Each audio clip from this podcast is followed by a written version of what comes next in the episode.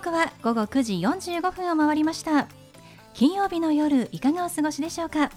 パーソナリティの松野紗友子です。この番組ボーイズビーアンビシャスのコンセプトは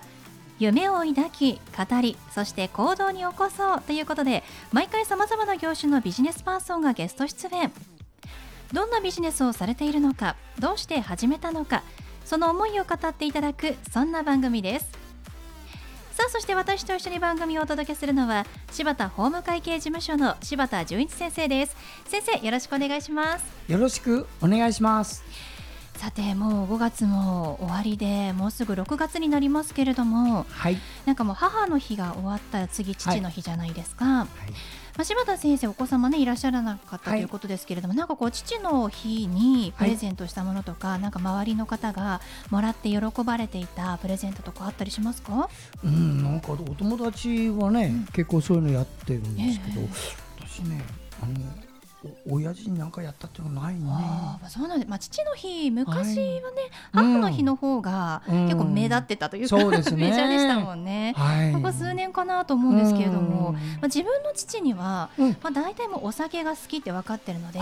毎年まあ誕生日もそうなんですけど、大体ビールを送るんですね。お酒が何がいいって聞いてもビールって毎回言うとビールを送るんですけど、はい、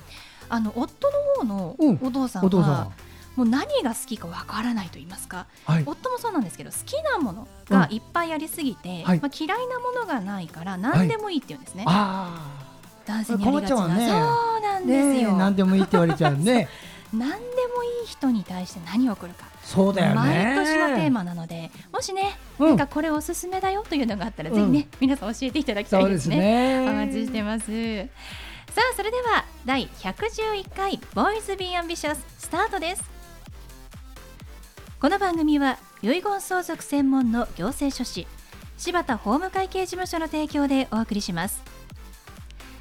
それでは先生今夜のゲストのご紹介をお願いします。はい今夜のゲストは税理士の福武由里子先生です。福武さんこんばんは。こんばんは。よろしくお願いします。よろしくお願いします。えー、さて福武さんは福武由里子税理士事務所の代表税理士ということですけれども税理士さんでいらっしゃいますね。あのどうして税理士を目指そうと思われたんですか？もともと私あの大学職員の方をやっていたんですけれどもあの簿記を勉強した時にあの会計に興味を持ちそこからはい税理士を目指すようになりました。そうなんですね。大学で働かれてたんですね、はい、どんなお仕事されてたんですか？大学ではえーと、あの出身の大学で理工学部だったのであの実験の助手のようなことを、はい、やっていたんですけれども、はい、理系上ですね、はい、でも白衣が似合いそうですねそう言われると。あその助手をされていてえその時にその簿記も一緒にこうなんか手伝ったりの業務のは全くあの業務とは関係ないんですけれども、はい、独学でちょっと勉強をして面白いなと思って、はい、キャリアチェンジをしました。そうなんですね、まあ、そこからその勉強を始められたとい。うことですけれども、はい、一から資格を取るために勉強しなきゃいけないっていうのは結構ハードル高いと思うんですが、はい、なんかこう壁なかったですか？あそうですね。でも勉強結構楽しかったので最初の方は、はい、さすが大学で教えてただけのことはありますか？勉強が好きってすごいですね。いやでも途中はちょっときつかったんですけど、はい、最初はそんなにそうですね、はい。楽しくやってたんですけど、ね。はい、そのいろんな仕事がある中で、まあ、税理士を選んだその、まあ、きっかけといいますか理由っていうのはありますか？はい、あもともとはあの公認会計士の方を受験してたんですけれども、うん、ちょっとまあ合格できなくて、でまあ、会計とか税務のあの知識を生かしてあの仕事したいなと思って税理士の方を目指しました、はい、シフトチェンジをしたわけですね。そうですね、はい、資格をちょっと取得したいなと思ったので、はい、やっぱりこう資格がある手に職をつけるっていうのは、やっぱり違うものですよね。そうですね。やっぱりはい。じゃあもう取りたい資格を取りたいということで、まあ、税理士の道を選んで、はい、そこからどのようなあの道を進まれて今独立に至ったんですか、はいと最初大手の税理士法人に就職しまして、えっと、そこから外資系の税理士法人に転職してでそこから、はい、独立開業という形になりました、はい、そうなんですね、まあ、この番組にあのいらっしゃるゲストの方、まあ、本当に皆さん思うんですけれども新しいことを始めるのに年齢って関係ないんだなっていうのを聞くと本当に勇気がもらえますよね柴田先生ね、ね、遅くはないと。はい、はいさらにあの勉強する、まあ、資格を取るのに勉強する時間が、まあ、どうしても数年ね必要だと思うんですけれども、はい、そこもやっぱりこう私からするとなんかもったいないからその分働いた方がいいんじゃないと思っちゃうんですけど そうじゃないんですよね。それは合格しなかったことを前提に組んでるからちょっとまずいな俺ね。私の考えがね 甘かったですけれどもすごいやっぱ先を見据えてそのやっぱり。資格を取った方がいいということで進まれたわけですね。はい、うん、この独立したいっていう思いはもともと終わりだったんですか？資格を取ったらそうですね。ゆくゆくは独立したいなとは思っていました。そうなんですね。はい、独立してと半年ほどというふうに聞いておりますけれども、はい、独立をする前勤めていた時と、まあ、独立をしてから何か心境の変化っていうのはありましたか？働きやすさですとか。ありますか？そうですね。やっぱり自分のお客様を持つということで、まあ、責任もありますし、まあ、やりがいも感じられるなと思います、はい、どんな時に一番こうやりがいっていうのは感じましたか、はいお客様にやっぱりあの頼んでよかったって言っていただけたときにすごく良かったなと私も実感します、はい、はい、でもやっぱりこう独立した時に一番大変だなって思うのが、うん、どうやってお客さんをこうまあゲットするかだと思うんですけれども、こうどのように皆さん、進められるんでしょうか、ね、あの集客はこれから私もちょっと頑張っていかなきゃいけないんですけれども、はい、柴田先生はねもう大先輩ですけれども、はい、私もね、えー、この行政書士をやるときにあるあの先輩の税理士の方から教えてもらったまずね10の力あったらね7割は営業。残り3割で仕事これを比率を6割4割にしたらたちまち借りる。私ずっともう今でも7割営業3割で仕事。すごい、うん、全然でも業務だけでもお忙しそうですけれども、うん、その さらに上7割を営業にかけてるんですね、はい、もちろんです。そうでないと今の仕事なくなったら枯渇しちゃうの、まあ、そうですよね。次々次々やってダメなのね、えーえーかりました。じゃこれから目指している方も、はい、福武さんも7割営業だそうです。はい、そうですよ。はい、頑張ります。この比率崩すとね、たちまちどんな事務所もそうなんですね。うん、どんなにこう今安定していたとしても、うんうん、やっぱり営業を欠かしてはいけないと。そうです。特に遺言相続の仕事っていうのはリピーターがないんですよ。常に新しい仕事を取らないとダメな。それでみんなやれなくなっちゃう。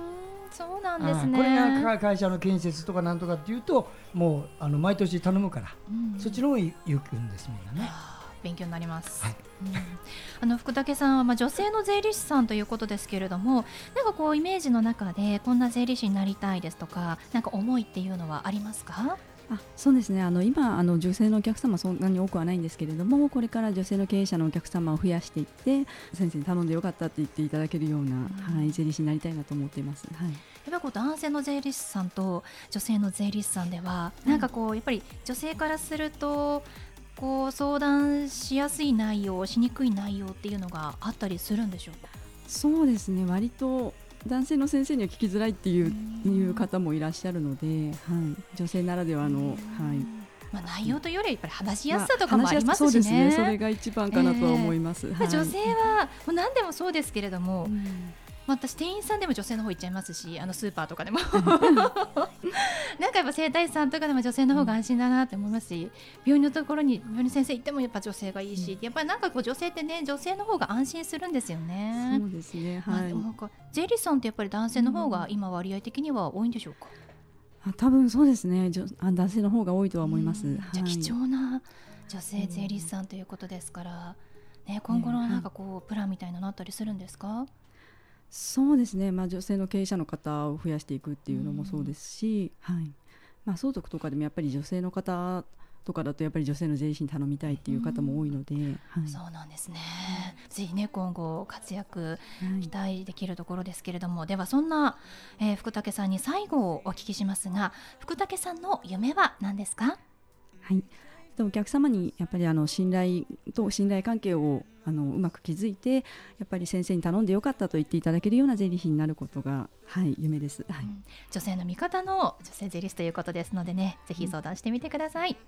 はいということで本日のゲストは福武由里子税理士事務所の税理士福武由里子さんでした。福武さんありがとうございました。ありがとうございます。ありがとうございました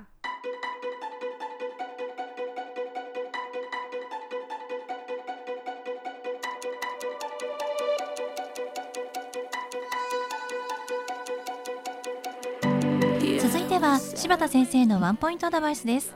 では先生今日はどんなお話をしてくださるんでしょうか？はいこんばんは。遺言相続専門の行政書士の柴田です。えー、この仕事をずっと32年間やっておりまして他の仕事はまず一切してないということです。この仕事をやってるとね他の仕事できないんですよ。どういうことかというと私は今もう人間辞めるっていうような方から電話来て作るとねあの遺言書を作って完了するまでもう3日か4日で仕上げないといけないね。その間に亡くなっちゃったりしたら大変でしょ？そういう仕事なのでもういつどこからね救急隊と同じでしてあの特貫工事の仕事が入ってくるかわからないっていうような仕事ですね。で私がこの遺言書を作るときに皆さんにお知らせしたいのは遺言書というのは書く書かないじゃないですよ。作れるか作れないかです。ここ重要だからね。ちょっと聞いてください。どういうことかというとね遺言書を作るというのはどういうことかというと自分が亡くなる時に効力が発生する書類なんです。自分が生きている時に効力が発生しないですよ遺言状は。ということはどういうことかというと自分が死んだってことは事実でしょ。事実に基づいた書類だからこの世のルールの通りになっていくってことなんですよ。だから生きてる間はね自分の思いで何でもあのできる、うん、あの自分の思いで世界を作ることができますね。まあ、簡単に言います、ロシアのああいうのを、ね、無視して一切見ないで世界は平和だと言ってたってそれも一つの世界観じゃないですか。そういう人結構いるんですよ、今。ああいうのを一切見ない人。このそれも自分の心の動揺をしないためにはそれもできるんだけどあのそうはいかないね。で特にね遺言書の場合は何が必要かというとこの世のルールをよくわからないと作れないんです。例えば3人の子供がいて長男だけに全財産やりたいって書いても結果的には遺留分減債請求って問題が出てくる。遺留分減債請求って何かというとね親のわがままは許しませんという国の制度なんです。子供が3人いるのにも1人だけに全部やるということは認めないってやつなんですね。そういうルールを知らないと書けないんだよね。で一番大切なこと言うんです年を取ったシニアの人が一番間違えるところ自分は老いたっていうことを認識してくださいそして自分はまだ若いっていうところにしがみつくとひっくり返るよ。ね。自分が老いたっていうことを認識して、若いっていう妄想に取りつかれないで作る。これが遺言状です。はい。柴田先生の相談は、電話、東京03-6780-1408、6780-1408までお願いします。以上、柴田先生のワンポイントアドバイスでした。先生、ありがとうございました。ありがとうございました。